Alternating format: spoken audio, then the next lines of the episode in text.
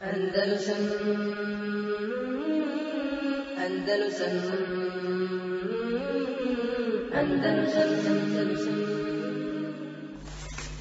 إن الحمد لله نحمده ونستعينه ونستغفره ونعوذ بالله من شرور أنفسنا ومن سيئات أعمالنا من يهده الله فلا مضل له ومن يضلل فلا هادي له وأشهد أن لا إله إلا الله وحده لا شريك له وأشهد أن محمدا عبده ورسوله صلى الله عليه وعلى آله وأصحابه ومن تبعهم بإحسان إلى يوم الدين. أعوذ بالله من الشيطان الرجيم. يا أيها الذين آمنوا اتقوا الله حق تقاته ولا تموتن إلا وأنتم مسلمون. يا أيها الذين آمنوا اتقوا الله وقولوا قولا سديدا يصلح لكم أعمالكم ويغفر لكم ذنوبكم. ومن يطع الله ورسوله فقد فاز فوزا عظيما. أما بعد فإن خير الحديث كتاب الله وخير الهدي هدي محمد صلى الله عليه وسلم. وشر الأمور محدثاتها وكل محدثة بدعة وكل بدعة ضلالة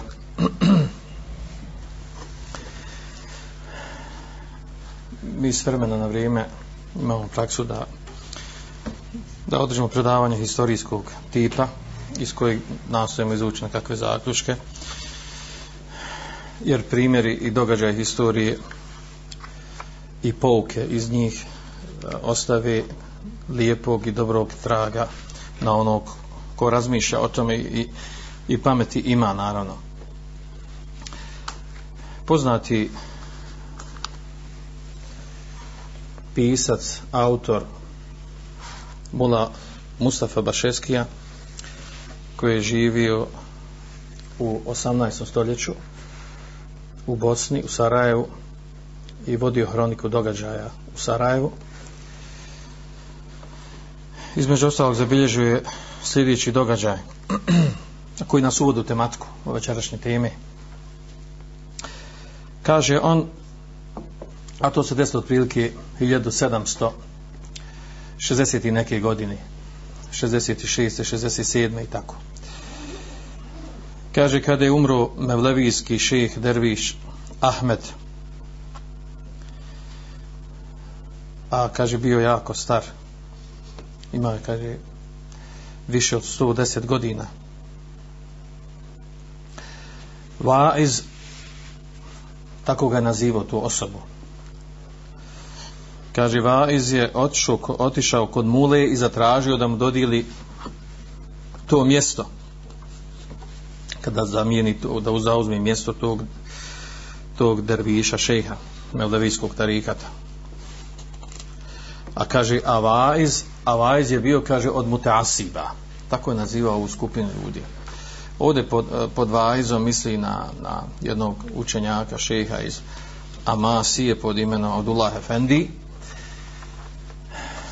Kaže on je otišao kod mule i zatražio da on dodijeli mjesto, da dođe na mjesto tog melovijskog šeha. A kaže, ovaj vajz je bio u stvari mutaasib, vjerski zanesenjak, odnosno fanatik. Tako u stvari Mola Mustafa Bašetski opisivao tu skupinu ljudi. I munkir. Munkir znači onaj koji negira određene prakse, određene stvari. Mada ovaj izvrge se vraćam, oni prevode munkir sa sa oholi uzneseni što je upitno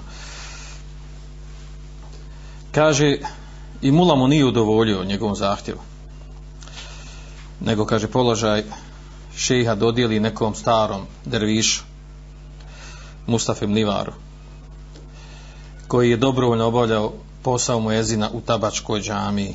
Tabačka džamija koju dan danas imamo u Sarajevu tabački mešćid ili džamija.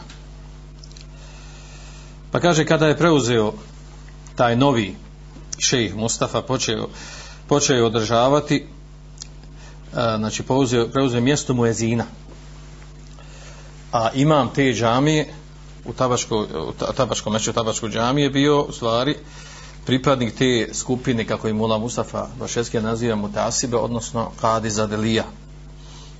Spomenut ćemo, govorit ćemo o njima. I kaže kada je ovaj novi šejh Mustafa kaže zauzeo uzeo svoj položaj znači zamijenio madavijskog šejha Derviša Ahmeda koji je preselio kad je počeo održavati zikr u džami sufijski zikr u toj džami u tabačkoj džami znači. kaže u kojoj je inače bio e, imam bio brat najvećega mutasiba. Mutasiba misli na ove kad, kadi zadelije, vjerski zanesenjake, fanatike. Pod navodnicima sve to. Da- Što se ovako nazivaju ovim imenima. Kaže, to se odvijalo u vrijeme kada su mutasibi, a, to u stvari kadi zadelije, ta skupina, kaže, u našem gradu, mislim u Sarajevu, bili najviše, najviše se bili ponijeli, najviše iz maha Kaže, jednog dana dođe nekoliko mutasiba, ti vjerskih zanesenjaka, onih odlučnih i glasnih. I kaže, među njima i taj imam. Među njima imam džamije tabačke. Da spriječi održavanje sufijskog zikra u spomenutoj džamiji. Kaže, ali u džami su vremeno došlo je nekoliko ljudi naklonjeni dervišima sufijama, s namjerom da poslije kindije namaza sjednu u halku i sudjeli u zikru. I kaže u džami dođe do prepirke, do svađe. O te asibi kažu, ovi kad zadlije, oni kažu nećemo vam dozvoliti da imate zikr. A derviši, kaže, odgovori, hoćemo. Ili hoćete nam dozvoliti. Kaže, prepirka prerastu u tuču, u kojoj su u kojoj su jedni drugi udarali pesnicama u pođami znači. I kaže Mula Mustafa Bašeskija kaže na kraju elhamdulillah pobjede derviši. Naginje on dervišma. Cijelo vrijeme. kaže nakon tog događaja imam bude smijenjen. Imam tabačkog, tabačke džamije koji je bio kadi za Delija, znači pripadnik e, kako ga naziva Mula Mušafa Pešerske Muteasiba, kaže njega bude smijenjen od vlasti naravno u Sarajevu. I kaže munkiri a to su ovi kada za delijemo kaže prestanu dolaziti zapodijevati svađu a derviši svaki dan nastavu održavati zikr nakon nekih dije namaza. E tako je kaže Mustafa Bašeskija e tako je uzvišeni stvoritelj pokazao svoju snagu. Spomenuti ših je jedan slabiji starac miran i tih. Misli se onaj koji je vodio zikr poslije kindi koji uče jezan.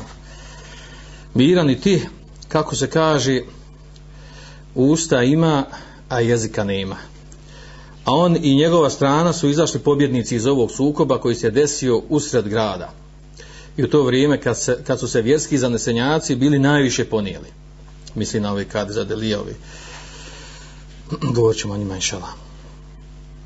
Kaže, tako da je odredbom uzvišenog stvoritelja taj šeh prema zanesenjacima bio kao mušica prema Nemrudu. O pravi aluziju na onu poznatu priču koja se desila. Ovaj događaj kojeg je, kojeg je zapisao Mula Musafa Bašeskija i spominje da se ovo desilo tačno, precizno 70, 1771. godine u vremenu znači kada je kada su u Sarajevo pojavila ta e, grupa skupina kako je on nazivao zanesenjacima vjerskim zanesenjacima koje su poslije na drugim u drugim izvorima zovu ih kadi Zadelije gdje je pogrešno nekim knjigama istorijskim navodi za to bili sufije da je to bio jedan sufijski tarikat da su kade zide sufijski tarikat kao što je ona e, ova historijska knjiga što je napisao onaj je on amerikanac šta je on bio Neol Malcolm Hm? Malko. Ne, ne, ne, ne, ne, ovaj što pisao istorijsku knjigu Historija Bosne. Naveo da je da su kade zedelije, da su oni bili sufi, da su bili sufijski tarikat. A vi ćemo posle stvari da apsolutno nisu sufijski tarikat. Pa nastavlja ovdje pojašnjenje toga, o čemu se u stvari radi ovdje. E, da su Saraju tada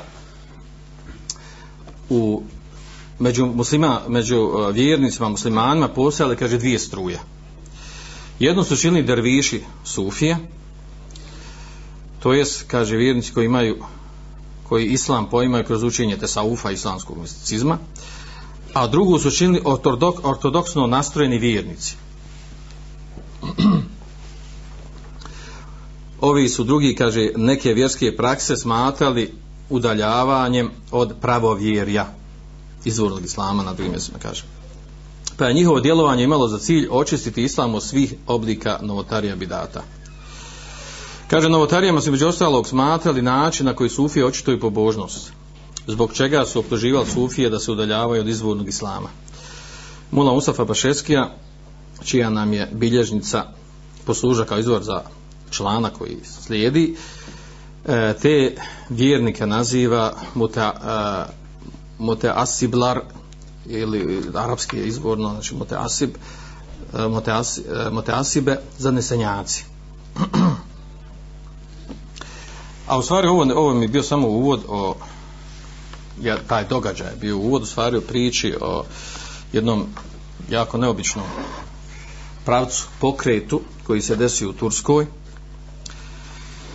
koji nema veze sa Saudijskom Arabijom koji se otprilike ovaj događaj što, što, što opisuje stanje u Bosni se desi istovremeno kada je, kada je djelao šej Muhammed ibn Abdul Wahab u Saudijskoj Arabiji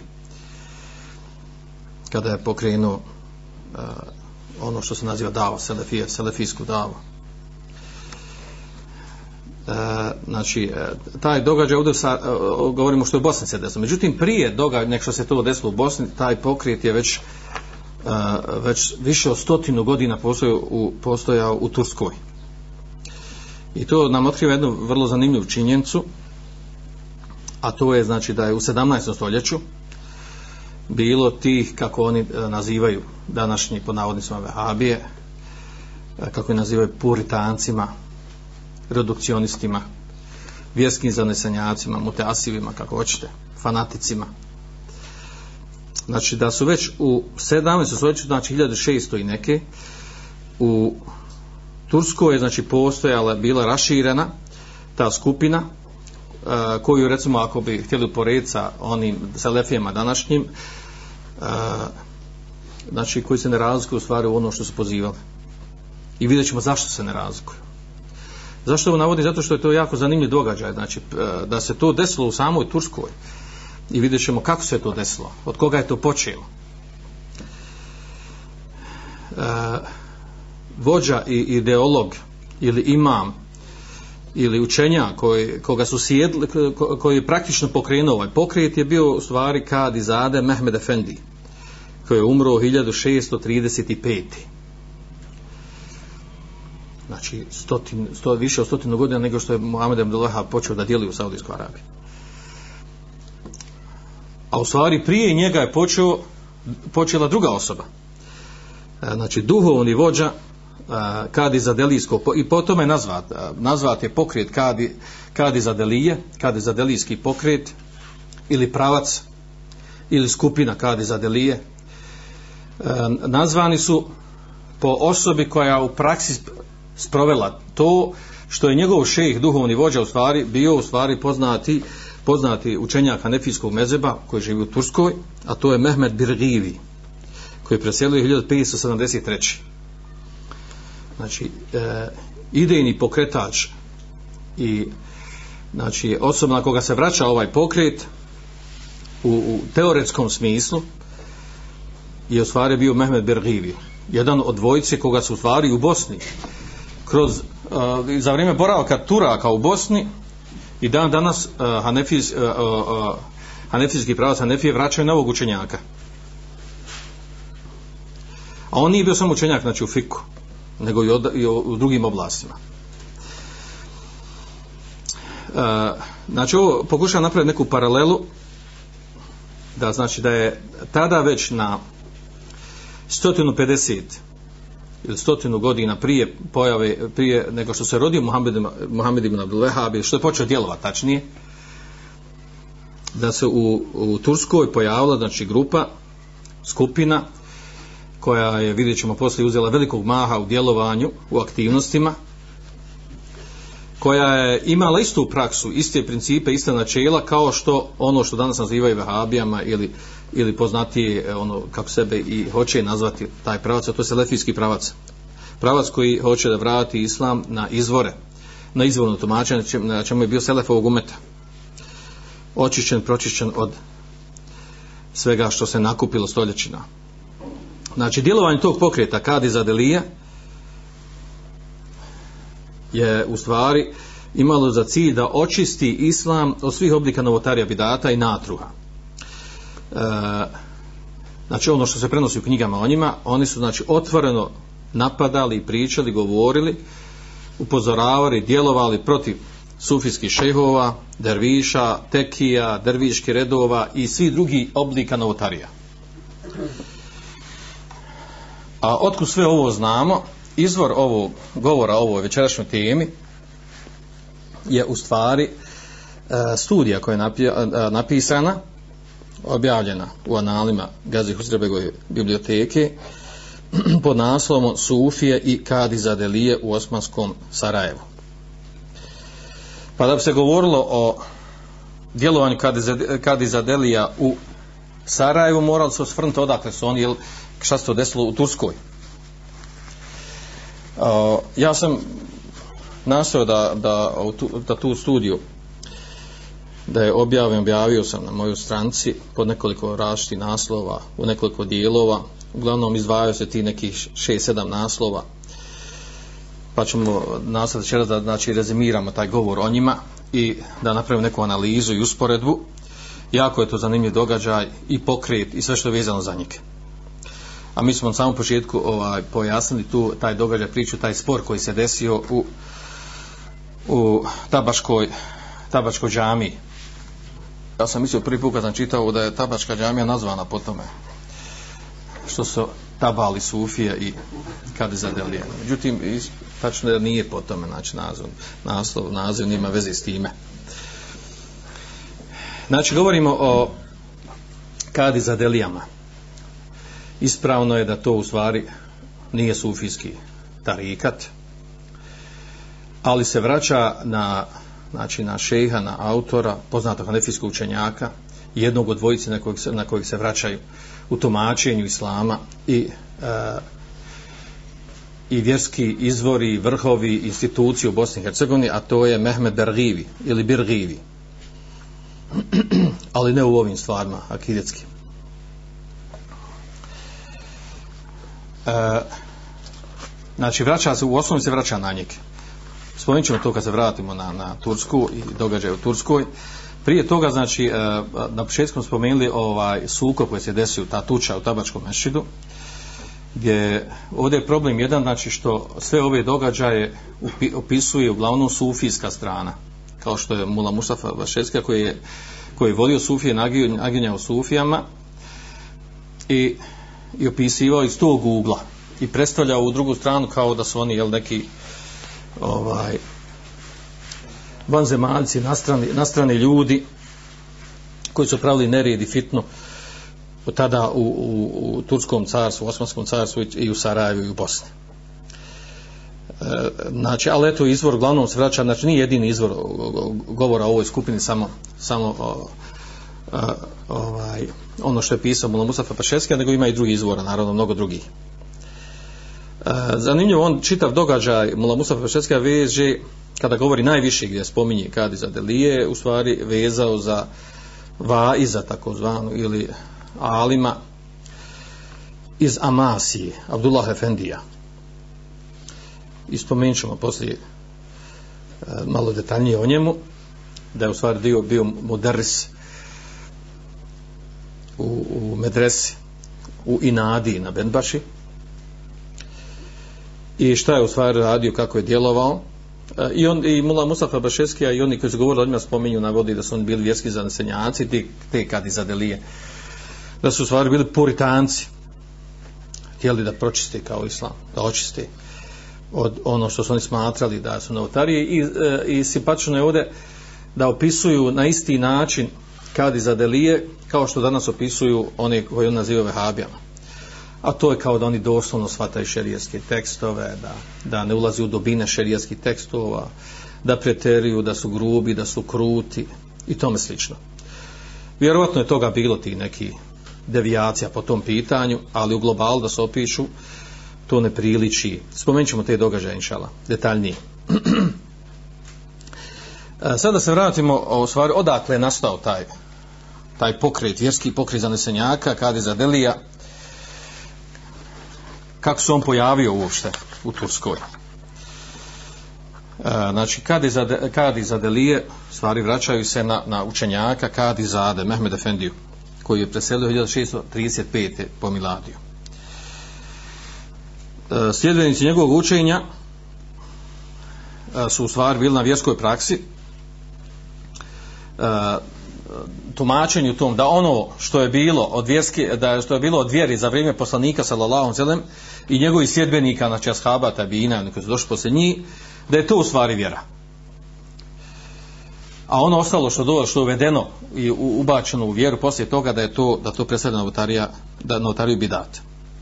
Tako i govore o njima oni koji su opisivali znači govorili o njima a preciznije znači tačno kao što sam već nagovijestio i govorio o tome na početku a to je u stvari da se ovaj pokret kadi za delije da se on u stvari vraća da je e, idejni duhovni uzor i vođa bio u stvari Mehmed Efendija Birgivi koji je preselio do 573 znači čak, tek su čak Osmanlije došli u, na Balkan jel?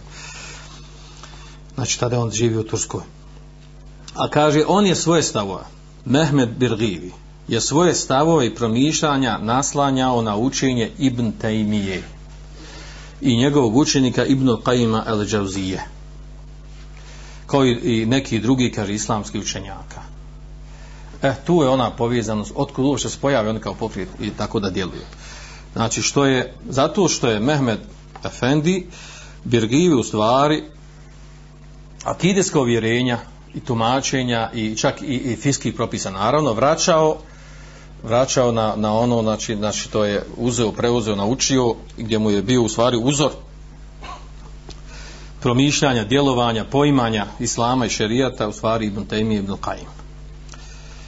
a naravno divni su mu uzor bili ja. i odatle je zanimljiva stvar inače Birgivija ima dosta knjiga koje je napisano čak se predno oko 30 knjiga napisano naravno veći, kraći, manji i tako dalje dvije su poznate koji su bile raširene u Bosni od njegovih knjiga od Mehmeda Efendije Birgive. A to je stvar, jedna bila Risala, se zvala druga Tarika Muhamedije. I potom smo nazvali čera se predavanje. Prva Risala, u stvari to je, bilo, to je bio Il Mihal. To je bio Il Mihal koji se koristio u Bosni. Koji se koristio u Bosni dugo vremena, dok su bili Osmanlije. E, e, nisam uspio da dođem do tog Mihala, odnosno knjige Tarisala, šta je ona sadržavala, ali ako je on bio njen autor i on, e, i on je napisao što je napisao, zabilježio u toj knjizi, očekivate da je to bilo znači, na, na ispravnim izvorima i akideskim i fiskim. Vjerojatno se vraćao na hanefijski mezeb, oko toga nema sumnji i da se, da se držao hanefijskog mezeba. A ova druga knjiga, Tarika Muhamedi, ona ima i prevedena čak i to, i to predaje, prodaje su u, u ovaj, kod nas ovdje u Sarajevo prodaje se ovim, ovim sufijskim ovim knjižnicama, bibliotekama. Tu sam našao i ima prevedena ali ono, ka, znači to je akideska, čista akideska knjiga. Zove se knjiga Tarika Muhamedija u stvari, autor je htio tom knjigom da kaže ovo je akida po tarikatu Muhameda sallallahu sallam. Imamo, znači, e, kao bila neka jel, kao odgovor ostalim sufijskim tarikatima evo ima tarikat al Muhammedov. Ovo je tarikat Muhammedovo uvjerenje na kojem je Muhammed sallallahu alejhi ve sellem. I kada se po naslovima kada sam preletio šta sadrži ta knjiga, čisto akideska knjiga, u stvari ona je ona je jel blaga kopija ali rezime onog znači, što je inače preneseno od šest slame temi Ibn Kajima i, i lučenika šest slame temi, naravno šest slame temi se vraćao na, na Selefovog umeta u akideskim uvjerenjima. Tako da ta knjiga u stvari nema veze sa tarikatima, sa sufijama, ta knjiga je, gledajući sa te strane, znači čisti pogodak i prava, prava akideska knjiga. Jer u stvari u njoj predstavio, ja govorim po naslovima, kad sam analiziraju, analiziraju naslovi, znači da je tu predstavljeno na čistu, pravo, čisto uvjerenje Selefa, na čemu je, na čemu je bio Selef. A knjiga ta postoji kod nas i prevedena je. Birgivi, inače, je bio znači bio je tog stava i predan je bio tome da su stvari treba da obnovi poslanikov sunnet. Poslanikov sunnet zapovjedanja odnosno naređivanje dobra i odračanje od zla. El amr bil ma'ruf i nehjan anil munker i na tome radio. Bio predan tome. Da su stvari otkloni od, da se u praksi uh, zanegira ukloni, otkloni praksa koja nema utemeljenja, utemeljenja u šerijetu islamu. ili kako ga nazivaju ovi koji spisali o kao on je bio, kaže, ortodoksno nastrojen.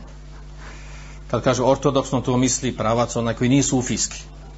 Inače, kada dođete e, čitati neku literaturu o e, historiji muslimana u, u, u Bosni, pa kad kažu ima, ima ovaj derviški sufijski pravac, ima ortodoksni pravac. Kad kaže ortodoksni pravac, znači to je ovaj pravac. Koji naginje E, kadi za delijama, u stvar čistom pravu islamu kakav i treba biti. I to je bilo e, poznato. Ovaj, da, da su jako utjeca imali kadi za delije. I spomenut ćemo tih. 200 i nešto godina. I e, poznato je kad, kad spominju spominje neki događaj u Bosni prilikom na mjestima gdje su dolazili Osmanlije, Osmanli osvajali određena mjesta, gradove, pa kažu, prvo bi kaže došli u to mjesto Sufije, pa bi oni napravili svoje tekije i radili davu, a onda bi kaže došao oficijalni turski islam. Stvar kaže došao bi ortodoksni islam i proterali bi Sufije. I uglavnom su protiravali na neke potoke tam izvore, ovo da danas imamo te bune i ove nešto tamo.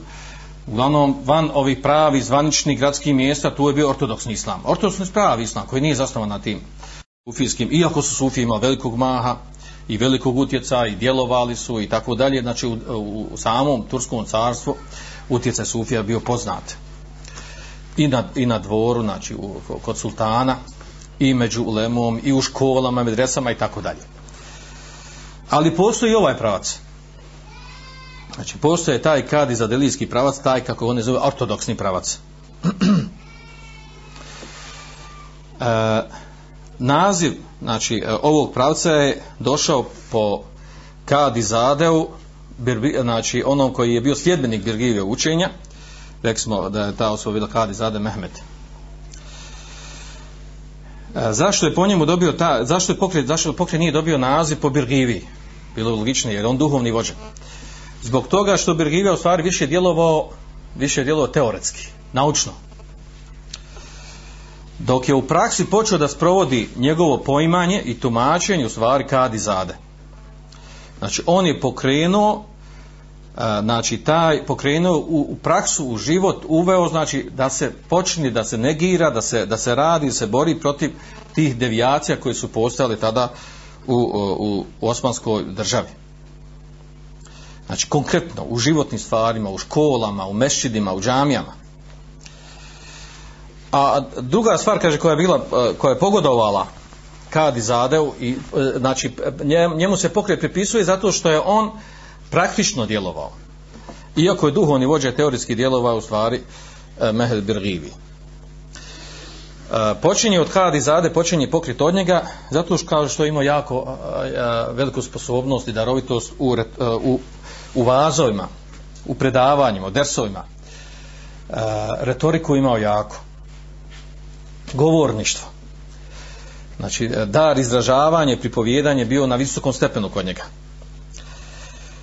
stekao je velike škole, kaže, kako spominje ovdje, ja se cijelo vrijeme vraćam znači, na ovaj izvor koji je napisan ova studija, stekao je e, visoke škole, kaže, i da je dostigao na taj stepen da je u stvari išao nekom hijerarhijom, da je e, uznapredovao i da je bio postavljen u Aja Sofiji, jedno od centralnih džamija u Turskoj, tada bila džamija, sada već nije džamija, koristi se kao džamija, I tu je držao, bio hatib, držao hudbe i imao mjesto za da propovijeda ono na čemu je bio. Njegova znači, glavna ideja bila u tome da Islam treba osloboditi od praksi koji nisu usvojene, u, koji nisu bile poznate ni usvojene, niti zabilježene za vrijeme poslanika Muhammeda sallallahu alaihi wa sallam. I nemaju koje su dalje od izvora šerijata, Kur'ana i Sunneta naravno ovo nam jako slično slično onome što mi što mi znamo i kako djelujemo. A onda komentar je bio naravno oni koji su opisivali a št, kako, se, kako, kako se moglo desiti vi znate danas da ovaj, kada neko hoće da na ružan način priča o nama o takozvanim vehabijama pa ono kažu jel ovaj nezamislivo da Bosna može prihvatiti tako ovaj tako nakaradno svatanje razumijevanje retrogradno nazadno svatanje islama tako grubo kruto pa onda kaže jel to iako, ako se desi i dešava se alhamdulillah kaže to je zbog toga zbog socijalnih ekonomskih situacija, okolnosti. Ne ima aština, ne ima posla. Ljudi loše žive. Kriza. I zbog to se širi. Da se popravi stanje ekonomsko ovde, smanjio bi se djelovanje Vahabija. Tako po njihovoj priči. Međutim, to, ovaj, to je priča za malu djecu, nije tačno, kraj krajeva, ovaj, selefizam, selefijsko tumačenje, izvorno tumačenje islama širi su svim, u svim državama svijeta. I u ekonomski jakim. U ekonomski jakim država se širi, ima svoj utjecaj, djelovanje, ko hoće zdravom pameću da to prihvati i shvati. A slično tumačenje, zašto ovo spominje? Slično tumačenje imamo i u ovo doba kad se pojavili kade za delije. Kaže, ovaj, kažu, znači, jedno, jedan od razloga zašto se proširio kadi, eh, kadi Zadelijski taj pravac, zato što eh, uh, Kadi Zade bio kao jako, velik, uh, jako dobar govornik, retorčar, pa je obmanuo ljudi, ono. Godilo mu što on priča. Bio gorljiv, žestok, ono, puca na hudbama. A onda druga stvar, kaže, kriza. Tada je bila velika kriza u Turskom carstvu. U 17. stoljeću. To je 1600, pa poslije. Tad su desilo na dva, dva rata koji su Osmanlije poveli protiv, protiv čak krenuli na Beč, da uzmu Beč.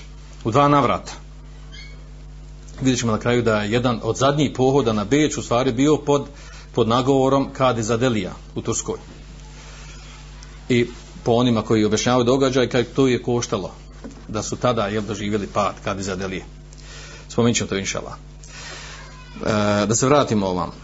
E, znači, e, objašnjavaju pojavu njihovo širenje, kažu zbog, e, zbog političke krize, e, socijalne, društvene, ekonomske krize koja je bila u Osmanijskom carstvu a mi dobro znamo, sjednica, Turska, Osmanijska carstva, bila najjača baš u tom stoljeću. 17. stoljeću jeste bila najjača. I najveća. I najjača. Ko je tad bio sultan? Suleiman, drugi veličanstveni, je tako? Tad je bilo najjače. Ko je bio vezir, glavni vezir? Naš iz Bosne. Mehmet Paša Sokolović. Znači, poznate stvar, znači, ta Turska je bila najjača. Od njene snage i to da su dva puta vršili pohod prema Evropi, preko Beča, na Beč da su bili slabi, da su imali te krize koje se spominju, ne bi to mogli ni vratiti. Poslije je bilo povlačenje. e, naravno, o, pojava i širenje kade za delija, kao, kako ga nazive, poritanskog pravca, odnosno vraćanja izvorni islam, je proizvelo reakciju sa druge strane kod koga koji je bio najšereniji tad toba, to su to je sufijski prava, sufijski pravac.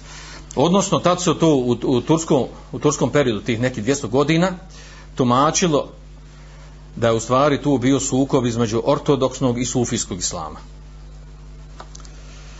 I da je u stvari tu da je da je da je taj sukob koji se dešavao među njima slabio umet. Znate poznatu priču ono danas.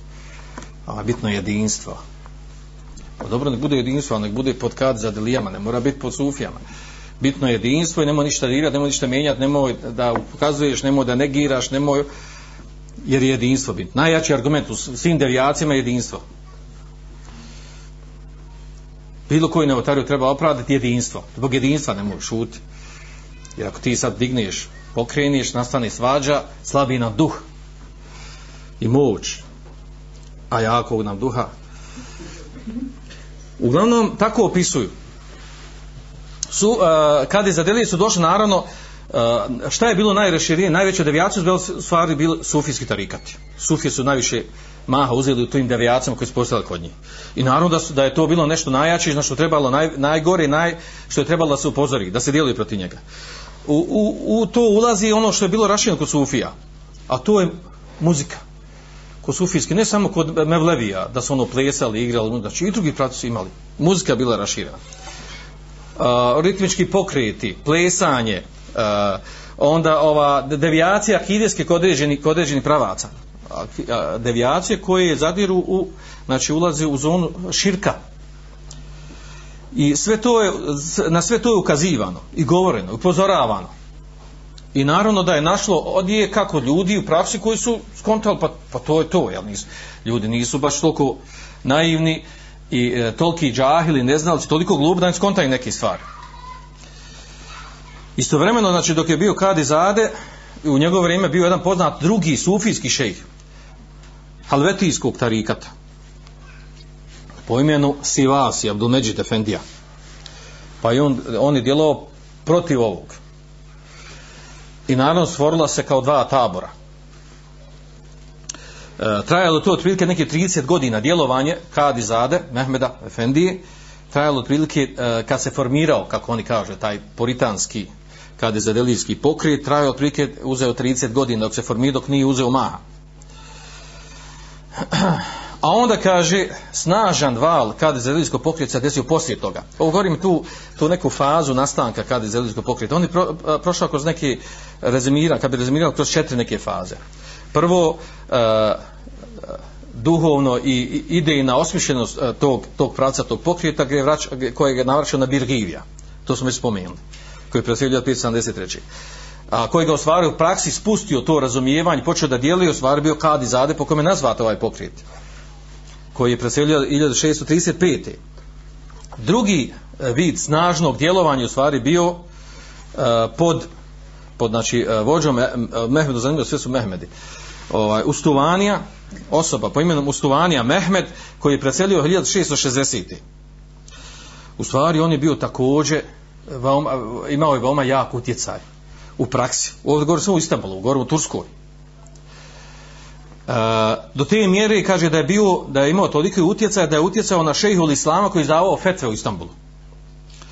Bahai Efendio. I e, utjecao na njeg da je Bahai Efendija izdavao u stvari fetve koje su bile protiv sufija sufijskih tarikata. Što naravno proizvelo kod njih drugu reakciju.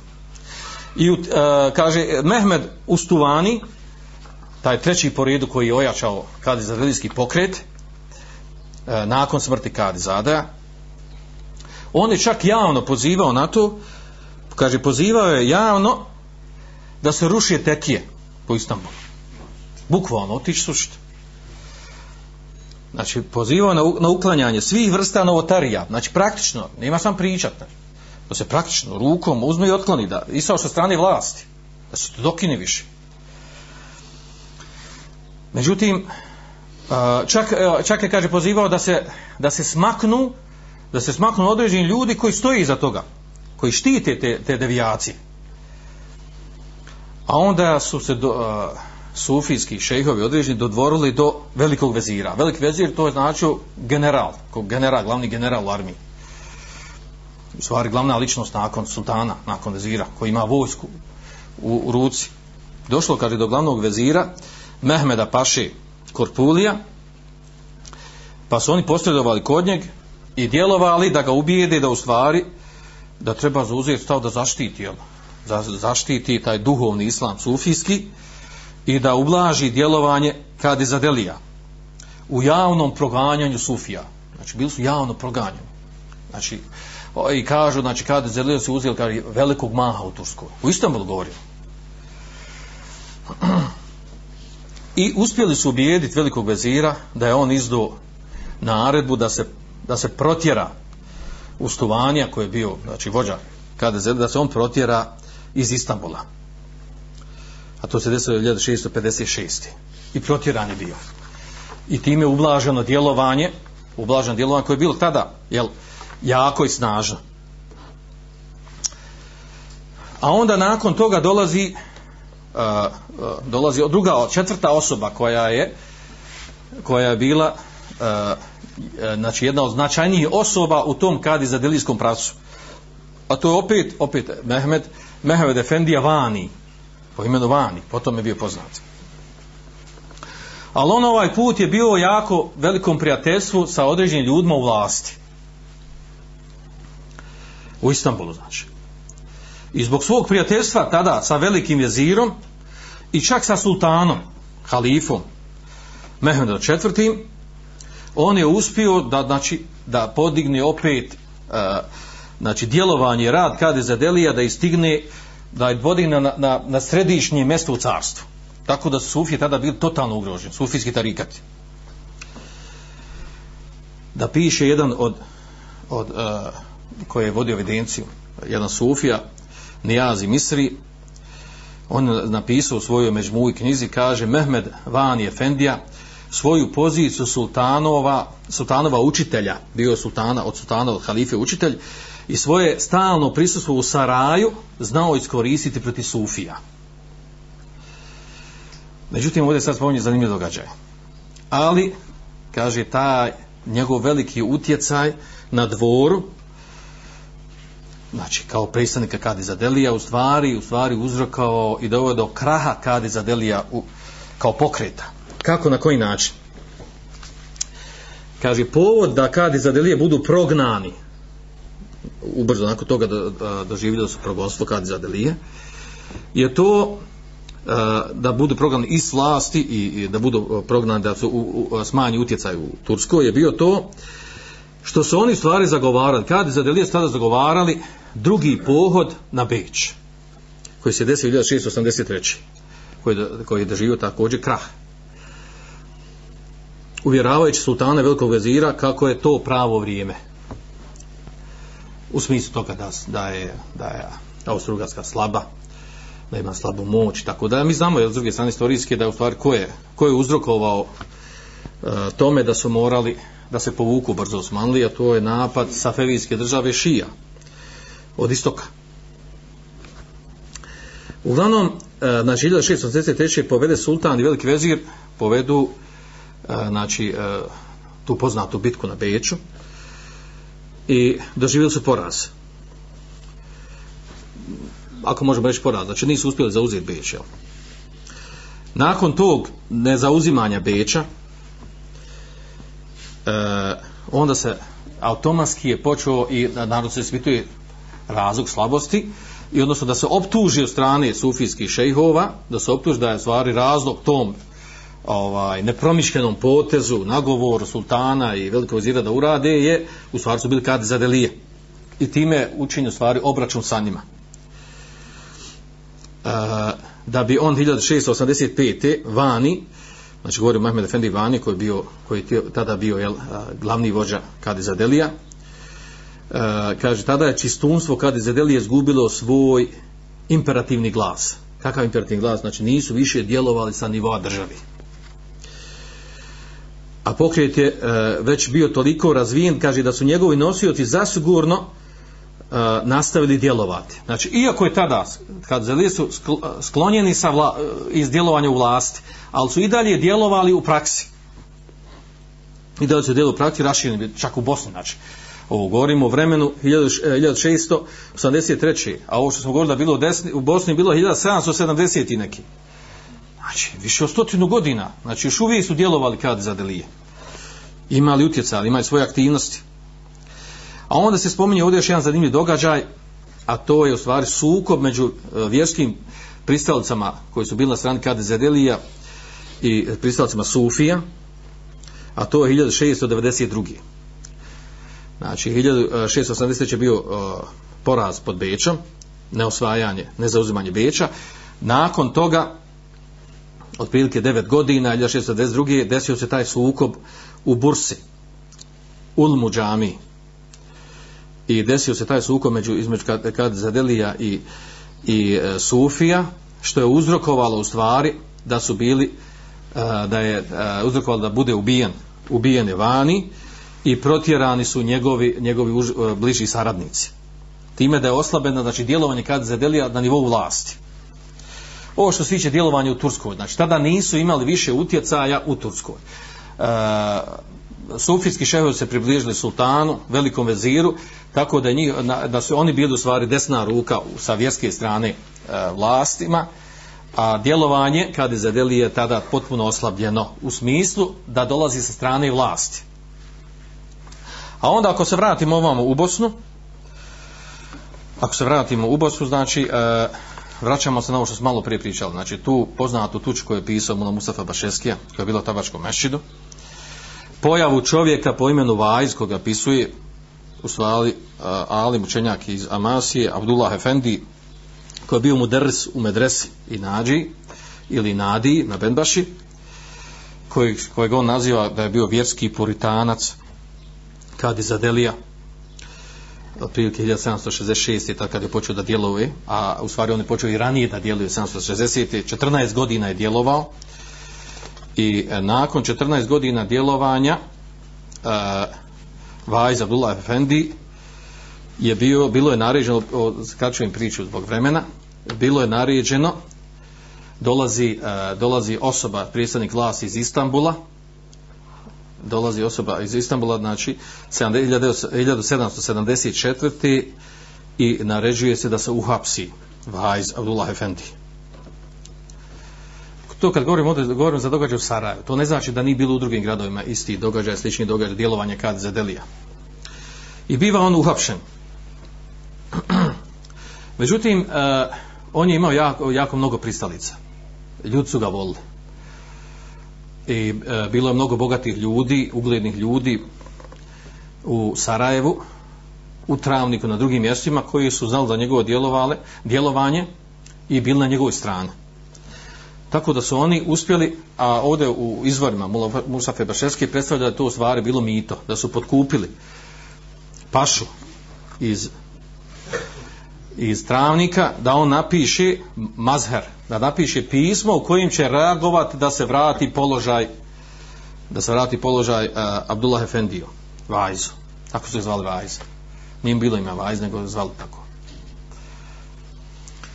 I nije prošlo godinu dana došao je odgovor iz Istambula i vraćeno je njemu njegov položaj. Nije, uh, znači oslobođen je da bude zatvoren da bude uklonjen iz javnosti, iz djelovanja. Pa je onda on iskoristio tu priliku, a ovdje je reč znači, o tome da je imao ljude u praksi, međunarodno, međunarodnom, koji su ga štitili, bogati ljudi, ugleni ljudi, koji su zauzimali za njega. I kod paše u Travniku i, i prilikom stanja pisma, reakcije sultanu u Istanbulu. Onda, onda on kaže tražio da ga postave da ga postave za, za muftiju u Sarajevu. I postave ga za muftiju. I bio je, znači, postavljen za muftiju i djelovao je kao muftija. A onda ga opisuje Mula Mustafa Bešeskija na jako ružan način. Kaže, kada je postavljen bio za, mus, za muftiju, e, nakon toga, kaže, on je e, počeo da izdaje fetve, naravno. Kao muftija treba da izdaje fetve. Kaže, ispostavljeno, kaže da stvari da on nije bio učen, nije imao dovoljno znanja, nije poznavao šerijat. I kaže, izdavao je neosnovane fetve i nakon što je izdavao kaže neosnovane fetve kaže onda se desilo e, onda se desilo kaže da su da je došao za e, da u stvari treba da, da ga smijeni s položaja. E, Mola Mustafa Bašetski je jako na ružan način opisao znači, taj, te događaje koje se desilo vezano za njeg kako se to desilo? Kakve je fetve izdavao, da nije imao dovoljno šarijetskog znanja, dok je autor koji je pisao u studiju, autorica, bila je koliko toliko pravi, jedna pa je pisao to da je to bilo znači, na ličnoj to nekoj subjektivnoj osnovi, jer je, jer je Mula Mustafa Beševski naginjao taboru Derviša i Sufija. Znači, pa je, pa je tako opisan da u stvari nije imao dovoljno šarijetskog znanja i da je izdavao neosnovne fetve i da je mu opao ugled kod ljudi, i došla je naredba da se smijeni. I bio otišao jedno vrijeme u Istanbul pa se vratio i čak je Mula Mustafa Pešeskija provukao na jednom mjestu kada govoriš o njemu kao da je kad se vratio iz Istanbula da je u stvari a, pristupio na Kšibendijskom tarikatu. A onda autor koji je pisao ovo, ovo djelo kaže da to nije potvrđeno da za tako nešto nema dokaza da to apsolutno nije potvrđeno nego je to više rečeno onako sa, iz strančarskih razloga. Da je to više bila glasina. I zanegirano je to u stvari da je nemoguće da osoba koja, koja mu derz godinama predaje u medresi, na Bendaši i na Adi, i koji je vajz, i da ima toliki utjecaj u Sarajevu i u Bosni, a da u stvari bude neučena osoba da ima širijsko znanja. To je neprihvatljivo, ja. Nego će biti najvjerojatnije da je pozadna ovog njegovog smjenjivanja u stvari djelovanje druge strane djelovanje druge strane, da se on njemu omogući, ispravno poslije da se on ponovo vratio u Bosnu, da je živio u Bosni, da je djelovao kao muderis u, u, u toj medresi, ali da nije imao više utjeca kao što je imao prije. A ne da u stvari da je riječ ovdje, kako ga opisao Mula Musa Pešeski, da stvari da je bio, da nije imao dovoljno dana, da nije bio, imao dovoljno znanja, da je zbog toga izgubio ugled i zbog toga je smijenjen i tako dalje. E, Ovi događaje u Bosni e, vezano za za kad za delije nije samo opisivao Mustafa Bašeskija. Pisao su i drugi autori. Poput Zdralovića, koji je, koji je pisao o Birgiviju i e, u Bosni i Hercegovini. Odnosno, pisao u stvari djelovanje kad za delije u Bosni i Hercegovini. Pa između ostalog tu, tu navodi te događaje koji su tekli. Da u stvari ta ta, ta ideja, odnosno poimanje, tumačenje vjeri na kojem je imao Birgivi, da je to bilo prisutno i Bosni. E, a to u stvari da elementi i običaji koji nemaju, koji nemaju dokaza u šerijaskim tekstovima, e, da ne spadaju u bogobojaznost, pobožnost, za sto novotarije, da je treba iz prakse ukinuti. E, pa i navodi to da je knjiga Risala od Birgivija u stvari da je bila il Mihal, koji se koristi u Bosni, vjerskoj literaturi, da je, da je službeno bio raširen, da se, da se po njemu radilo, da se po njemu učilo. e, a onda spominju to, Mula Mustafa Bešeskija, zanimljivo, kada je opisivao ljudi, on ima, znači, pisao hroniku, da, opisivao je događaje i ljude, umro je taj, taj čovjek ove godine živio, bavio se time i tako dalje, i zanimljivo da je, da je klasificirao ljude po, po ovim taborima. Kaže, mladi Mostić, pristupio redu Kadezelija, visokog stasa bogat Kadezelija. Visokog stasa bogat, ali ga život ne poštedi. Opisao njegov, kad, koji godine umro. Kaže Kabadija, kaže, od 90 godina, imao je, kaže, puno dućana u Sarajevo, više od 40, bogat čovjek ponašao se kao Kadi Zadelija. Mustafa Gušo, ta, a, ta Butšija Tarac volio Kadi Zadelija.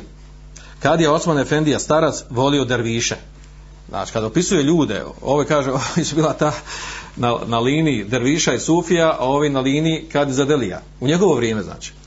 I tako je ljude opsivo, znači, srstavo ova dva tabora. E, znači, e, ovo, ova, ovaj pokret, djelovanje njihovo, je bilo jako, ne samo znači u Turskoj, nego i u Bosni i Hercegovini. I djelovalo je. I pošto su prevagnuli Sufije preko svojih šehova, prevagnuli su, njihov utjecaj prevagnuo, tako da je oslabio e, utjecaj Kadi za Delija. E, e, ima, u Bosni se spominju još drugi određeni ljudi koji su također bili, ovaj, koji su bili, ovaj, koji su djelovali kao puritanci, kako nazivaju i tako dalje. I opisuju se određeni događaj, sukobi koji se tekli, poput sukoba na, na dženazi, koji se desio 1782 da je, bio, da je bila neka dženaza i da je prevodio šejh Hadži Sinanove Tekije, sufijski šejh. I on je bio na čelu dženaze i kad je, kad je vodio a, i sa njim je bio još mevlevijski šejh Osman, Osman Dede, učili su teuhid. Vodili dženazu, učili teuhid. Naravno, učenje teuhida sa dženazom, to je novotarija čista. A onda se kaže desilo da smo neput kad čuli događaj koji se opisuje, kad čuli smo mi, Mola Mušava Bešeskija kaže, a, čuli smo, kaže, galamu neku. Podbila se velika galama, podbili se glasovi i na jednom mjestu okupili ljudi. Na povorku te dženaze, da, na, na, na čelu e, dženaze. Kaže, kad je došao i kaže, zanesenja, kad je zadelija Mula Omer, puti mrak, vječito mrka lica i nesređene vrade. Inače, imam u toj toj džami u Mahali jednoj, nasrnuju na šeha Osmana vićući šta se dereš. Ti pristalicu novotarija ehlu bida. I došlo je da kaže sukoba pa kaže šejh kaže ovaj, Osman uhvatio za bradu hrval se na zemlji pa je uspu, kaže, također su čepali za bradu kaže i a, Ali Bašo Skendera i tako pobili su dok, dok je, kaže ljudi su onda drugi kaže počeli da, a, da tekbiraju i da donose salavate. Donose toliko salavate kao da stišaju tu galamu i da se ljudi skontaju da je džanaza i da se to prebavljeno i da se ide dalje.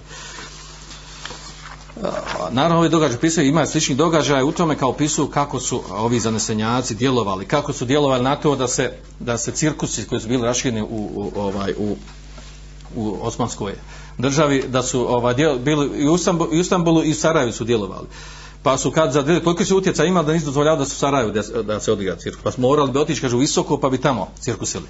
Jer kaže, kad se smatrao da to nije dozvoljeno, jer su oni prevaranti, poigravaju se, lažu ljude, ima mađončara sa njima što cirkuse. O, i, i, tako, znači, dva, u dva navrata su kao, kao reagovali, spriječili, spriječili ovaj, cirkuse te povorke da djeluju, da zabave ljude. A oni su imali namjer samo da zabave ljude. Uglavnom, a, ovi događaje ovdje što spominjemo, nije sad cilj da u detalje sve da spominjemo, sve šta se desilo, na koji način se desilo. Uh, Pojenta je ovdje, ovo svega što smo naveli ovdje, da spomenemo tu da kao, kao što spominje, spominje ovaj Nijazi, Misrija, kaže, pred kraj 1071. godine, misli 1661.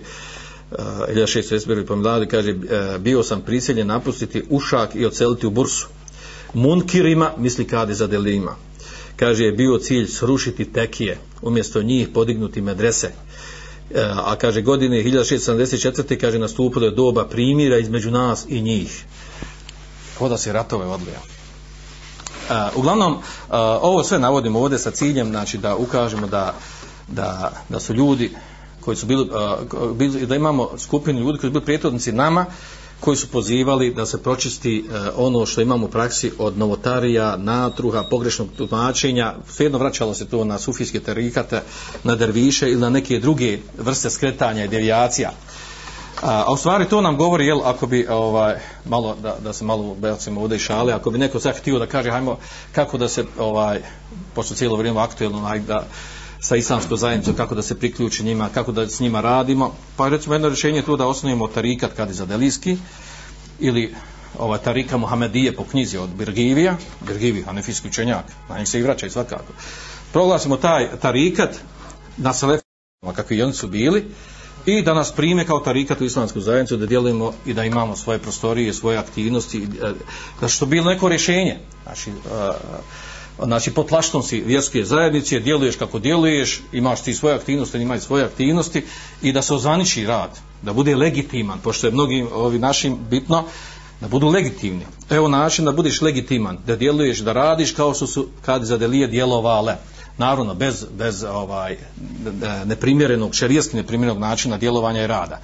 Naravno, ovdje kao sve što smo dosta spomenuli, samo da napomenu, znači, e, komenta, a, mišljenje, stavove koje je spomenuo Mula Mustafa Bašeskija o Kadi za Delemija, znači, e, i sam autor ove studije kaže da su pretjerana i, i subjektivna, jer on bio na drugoj strani, ali je nama bit, bitno je ovdje da se da provuče ta stvar, znači da djelovanje ovog pravca, koji je u stvari poziva na izvorni islam, čisti izvorni islam, da se očisti od natruha, od novotarija, E, prvenstveno što je bilo najjače rašeno to doba, to su sufijski tarikati, šejhovi, e, derviški redovi, tekije i ostalo. Znači da smo imali prethodnike koji nemaju veze sa Muhammedom Lehabom, ni sa njegovim djelovanjem, nisu čuli za njega.